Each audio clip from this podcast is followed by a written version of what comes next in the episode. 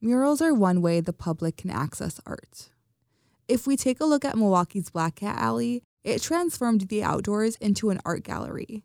At the Black Cat Alley, there's one mural with a big yellow backdrop, framed with purple flowers surrounding a faceless figure of a mother with her children, dressed in geometric designs. The figures symbolize a Syrian family who have become refugees. So, who is this Milwaukee artist and what inspired the mural? My name is David Najib Kassir. Kassir's mother is Syrian and his father is Iraqi. My work currently deals with the refugee crisis and the Syrian civil war. When he was younger, he lived in Syria and recalled going back for a few summers. His work reflects his life in order to be genuine to himself and the viewer. There was a time where like that was my home and it really was up to my mother whether we would come back to America or not. And I always thought like if she didn't make that decision, if we ended up staying there, like you know, I wonder like what would our my family's involvement be in that country? You know, would I be one of the refugees? Would I be one of the fighters? Would I be, you know, one of the ones in hiding? If you take the time to look at his detailed artwork, the mosaic patterns stand out. These designs are very common in Middle Eastern culture. They're known as zellige.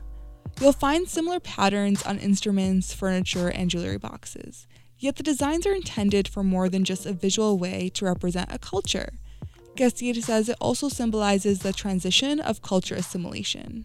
I had them wearing these patterns that is a representation of, of a culture that they belong to. And as they go into their new environment as refugees, those designs, that's sort of like a metaphor as where they come from, what they bring with them. But realistically, as some of these children or uh, infants grow up in their new environment, that will get chipped away. They'll lose that culture. Another interesting aspect of his work is that all the painted figures are faceless.